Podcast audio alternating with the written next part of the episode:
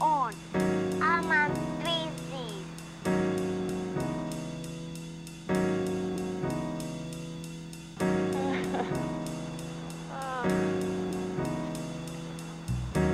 Look. There goes the game. You're listening to Ithaca Now, WICB's weekly news program focused on stories in the Ithaca community. I'm your host, Himadri Seth. Thank you for joining us. On tonight's show, WICB news correspondents Jordan Broking and Lauren Leone continue to talk about the problem of understaffing in Ithaca and Tompkins County. And correspondent Grant Johnson talks to Bob Roth, a Cornell alumni who is the co creator of the Disney show The Ghost and Molly McGee. But first, we have Nora Andresser and Beck Legato with Community Beat.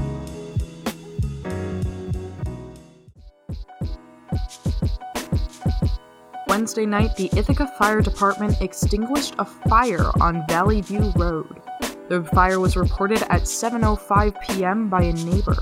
The house suffered major damage through the fire and was brought under control a half an hour after firefighters arrived at the scene. The homeowner sustained minimal injuries with minor burns and smoke inhalation but was treated on the scene. Following a sudden vacancy on the City of Ithaca's Common Council, Patrick Mehler has been appointed to serve the 4th Ward. His term will begin October 13th and end in December 2022. The 4th Ward is made up mostly of Cornell University and Collegetown. Meller is a 20 year old college student and was sworn in virtually. His appointment has come with some controversy as the other applicant for the vacancy, Katie Sims, spoke out at a public hearing about her qualifications as a recent Cornell graduate and experience working with a climate change based NGO. Mehler was voted in, however, with a vote of 6 to 3, although the process of appointing applicants for vacancies has been criticized for a lack of transparency and the fact that there is no room for public input on filling the vacancy. A limited outbreak of COVID 19 cases have broken out among the inmates at Tompkins County Jail, with seven people having tested positive over this past month. These individuals have tested positive with mild symptoms, and due to the low inmate count, the seven were able to quarantine for 10 days in isolation from the general population. All incarcerated people at the jail are offered the Johnson & Johnson vaccine upon arrival and are immediately tested for COVID. Cornell University announced on Wednesday that it will extend its vaccine requirement to require all employees to get the COVID vaccine by December 8th. Students residing and taking classes on campus had already been required to get the vaccine, but the university did not require vaccines for staff and faculty until now. This mandate is in response to President Biden's ex- executive order that requires federal contractors to get the vaccine. Since the university has federal contracts, this executive order applies to the school's employees. Any employee who is not fully vaccinated by December 8th, except under religious or medical exemption, will be removed from the payroll, according to Cornell President Martha Pollack. All New York State employees are allowed four paid hours off from work to get the vaccine, and the university has also provided information on how to get the vaccine, either through the CDC or through the Tompkins County Health Department. Following a severe spike of cases of COVID 19 at the end of August, Tompkins County cases have steadily fallen over these last couple of weeks. Two more people were hired by the county to help with the increased amount of COVID 19 testing as a result of the county's mandatory weekly testing program for all employees. Despite the large increase in students being in classrooms, preventative measures seem to be working to avoid a large increase in cases. Two people have been hospitalized after a stabbing on West State Street on Thursday night, according to the Ithaca Police Department. The police department is still investigating and reports that two victims were found one male victim with multiple wounds in the upper body and legs, and one female victim with mild leg injuries. Ambulance and fire department workers provided aid on the scene. Both received hospital treatment, and while the female victim has been released, the male victim is currently in stable condition. The attackers in this stabbing have not yet been found. For Noah Wren Wrestler, I'm Beck Legato. Welcome back to Ithaca Now on 92 WICB. I'm your host, Himadri Seth. Two weeks ago, we brought you an update on employment numbers across the region and country. Numerous sectors of the economy have been hit by understaffing, most notably local school districts and colleges. A vaccination mandate by Governor Kathy Hochul also recently caused concern about unemployment rates among New York State healthcare workers. But how are these numbers really looking in Tompkins County? Correspondents Jordan Broking and Lauren Leone spoke with Tompkins Workforce New York to get a better understanding of the county's employment landscape and how the amount of understaffing is affecting the local economy.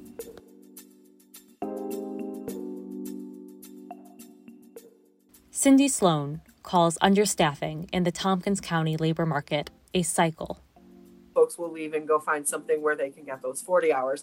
And then that leads to a shortage of staff which then leads to a you know a different kind of experience. It's it's just a very cyclical thing. Sloan is a workforce development specialist for tompkins workforce new york. She says that when employers can't staff their businesses it's challenging to bring in enough customers to support full-time hours for workers this, in turn, reproduces the local understaffing trend. It doesn't matter whether it's frontline jobs all the way through highly technical, high level management positions that um, employers are struggling to fill the open positions that they have available. That's Jackie Muliaso. She manages Tompkins Workforce New York's Career Center and directs its Office of Employment and Training we definitely are hearing from employers who are in service industries, hospitality and tourism, retail, um, that they are particularly struggling. And, and that is often because they need those frontline workers in order to fill shifts, in order to keep businesses like restaurants and hotels um, and retail uh, shops open. In the beginning, it was a, there was a larger demand for um, applicants who would work from home Sloan says she has seen an evolving relationship between employers and job seekers regarding remote work amid the COVID 19 pandemic. That's not where the demand is right now. Um, the demand is there from job seekers, but not from businesses, right? Those positions are filled very quickly. Tompkins Workforce New York works to assist employers with finding qualified candidates for their open positions. However, Sloan goes on to say the tables are turned a little bit. Like the job interview used to be almost completely about the employer deciding who they will hire. And it's really turned into this kind of 50 50 deal where the employee is deciding, you know, the job seeker is deciding whether or not they're going to accept an offer. Muliaso adds that negotiations have swung in the direction of job seekers because they now have more power to choose the company culture in which they work. What we have seen is definitely increases in pay in order to bring people in the door, but we're also seeing employers um, make other offerings, things like offering um, education reimbursements and you know other incentives to help bring people in the door. They're beefing up their benefits packages. She says that access to transportation, childcare assistance, and flexible hours are among the perks that job seekers are increasingly demanding. There also has been a push from employees for more inclusive organizations that give workers decision making power. We're definitely seeing um, major shifts, and, and I think in the big scheme of things, um, very positive shifts because these things are going to help address things like equity and diversity um, and justice in the workplace. Muliaso notes that the timeline for making these changes has been uneven. There are some employers who are really tuned into these necessary changes in culture who are diving in and, and, and hearing and listening and really working together with job seekers. And I think there are other employers who have felt um, really the, the squeeze of the impacts financially of the pandemic, and it may feel harder to make those adjustments. Sloan says that to return to pre pandemic staffing levels, the sooner that both um, job seekers and employers can decide that meeting in the middle is the best way to go. You know that that there's got to be some give on both sides. As soon as that agreement can happen the sooner the ability to fill one staff back up will increase. Muliaso explains that staffing shortages at individual businesses have a cumulative impact on a local labor landscape over time. If there's understaffing, that doesn't just affect their ability to um, they'll put, put people in shifts. It in turn affects things like the rest of the staff's morale and the, the pressure on other staff members to cover additional shifts or to have be under more stress just in the workplace.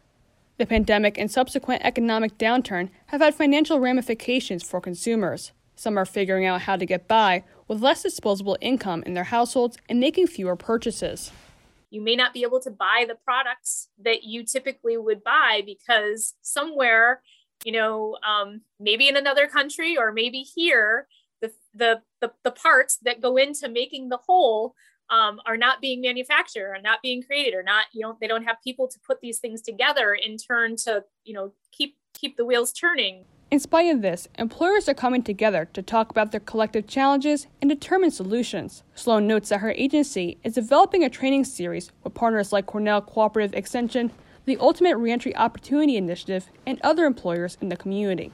I just have to give kudos to our local businesses, uh, hotels and restaurants. Even even when they are short staffed, they go above and beyond. Right? We see managers and higher higher level employees um, pitching in and doing every level of job to make sure that customer needs are met.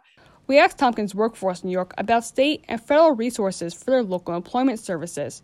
We also calls the agency's plan to use Department of Labor funding for increased on the job training a win win for all.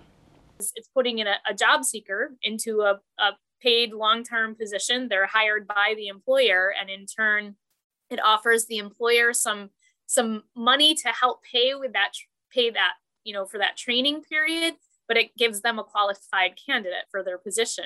Tompkins Workforce also intends to continue offering its virtual and in person educational workshops and one on one resume, cover letter, and interview help to those looking to re enter the workforce.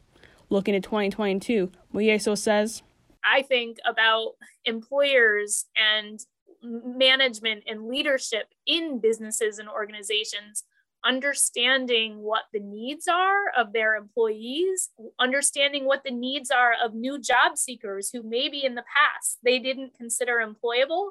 And now they're stretching kind of the perspective about who is employable. Sloan and Muliaso agree that going forward, local employment growth and job retention will be more dependent upon workers feeling respected and recognized by employers beyond the paycheck. My sense is that the more that we as a community invest in that um, the greater success we'll find in you know job seekers having what they need employers having what they need and being able to fill the positions that they have. For wicb news i'm lauren leone. And i'm jordan broking the Ghost and Molly McGee is a show that follows the journey of optimist Molly McGee and a pessimistic ghost named Scratch, who become bound to each other when one of Scratch's spells backfires. The show, which has gained considerable popularity and has an IMDb rating of 8.4, is co created by Bob Roth, who was once a part of the Ithaca community as an English major at Cornell University. Through his journey that started at Cornell, Roth has been part of several notable projects, including Aladdin, Kim Possible, and Lego Star Wars. Correspondent Grant Johnson sat down with Roth to dig deeper into this journey. In May of 1977, a seven year old boy ventured into the State Theater in downtown Ithaca. Two hours later, that same boy left the theater knowing his purpose in life. I wanted to make people feel the way I felt when I walked out of that theater, which was just full of joy. And I was like, that was great. I want to make people feel the way I'm feeling right now. Bob Roth was that seven year old boy. Having moved to Ithaca at an early age, Bob spent his childhood in the city. Well, Ithaca's a great place and it was a great place to grow up. I didn't I didn't quite appreciate it so much until I moved away and I, I didn't quite get what a little um, idyllic little town Ithaca is in a way it's, it's a great place. It was a great place to grow up. I made great friends that I still have to this day. With parents that worked in the astronomy department of Cornell University, it was always a goal of his to attend the prestigious university. My my entire life was set with one goal up to that point of just keep your grades up enough to get into Cornell. Bob achieved his first of many big goals for his life, getting into Cornell University and studying English, packing in as many creative writing classes as he could in eight semesters. At several points in his time at Cornell, he asked his professors if he could write a screenplay, and here's what they had to say. With pestering all of them, can I write a screenplay? And they were like, no. Bob didn't take their advice and packed up all his belongings in his Toyota Tercel and said goodbye to the friends he met during his time at Cornell. Bob made the drive to Los Angeles, California. Over the years, he lent his writing abilities to projects such as Aladdin, Hercules, Kim Possible, Phineas and Ferb, and Lego Star Wars. But his most recent project is the one he had 100% creative control of. What makes Molly stand out from the rest of them is that this is a show we created 100% on our own. Not to say we do everything, but the the uh, we've got a very talented team on the crew, a very talented crew. But the concept of the show is 100% us. We're not riding on somebody else's intellectual property. We're not riding and standing on the shoulders of giants. Bob is one of the two creators of Disney Channel's newest animated show titled The Ghost and Molly McGee. The show follows an optimistic middle schooler named Molly McGee who moved to Brighton with her family. After she moved into an old house, she found a ghost living in her bedroom. Molly embraces the ghost, named Scratch, while his only mission is to bring misery to Brighton and all who inhabit it. Molly herself. Like Ithaca is full of people who care about the environment and care about each other.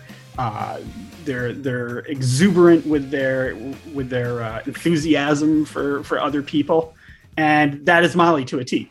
So I think a lot of uh, what informs Molly came out of the people of Ithaca. So while Molly resembles much of Ithaca, the place she lives in is very different from the city.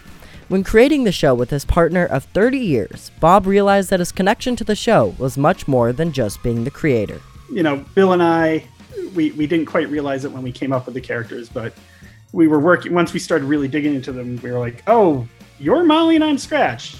You're the exuberant uh, extrovert who's happy-go-lucky, and I'm I'm an introvert uh, I, am happy to just be left alone. I I don't have that uh, that optimism and enthusiasm that Bill has for everything. That's that's what makes this project really special to us. It's it's 100% Bill and Bob.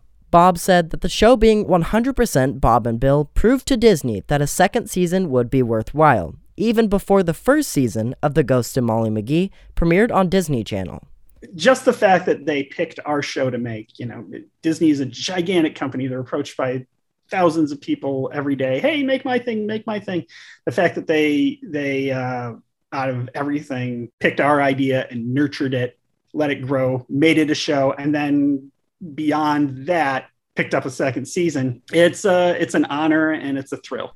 With every show that Bob and Bill create, they hope it becomes a family viewing experience. Bill and I always try to do is make sure that it's not just focused on kids, that um, if mom and dad are dragged onto the couch to watch their kid's favorite show, that they wind up enjoying it as much as the kid do, does. And, uh, you know, it's that family co-viewing that we really want. After dozens of projects, The Ghost and Molly McGee is the show that made other kids, like seven-year-old Bob, feel the way he did walking out of the doors of the State Theater in Ithaca, New York.